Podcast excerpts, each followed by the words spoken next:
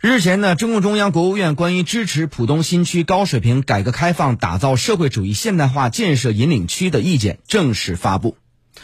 来听一下央广的最新报道。非常关注。意见指出，上海在党和国家工作全局中具有十分重要的地位。浦东开发开放掀开了我国改革开放向纵深推进的崭新篇章。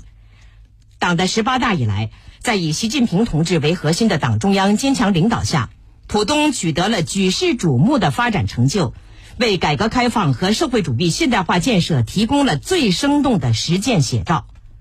意见要求。要以习近平新时代中国特色社会主义思想为指导，支持浦东勇于挑最重的担子、啃最硬的骨头，努力成为全面建设社会主义现代化国家的排头兵，彰显四个自信的实践范例，更好向世界展示中国理念、中国精神、中国道路。意见战略定位明确，要将浦东打造成为全面建设社会主义现代化国家的窗口。更高水平改革开放的开路先锋，自主创新发展的时代标杆，全球资源配置的功能高地，扩大国内需求的典范引领，现代城市治理的示范样板。到二零三五年，浦东现代化经济体系全面构建，现代化城区全面建成，现代化治理全面实现，城市发展能级和国际竞争力跃居世界前列。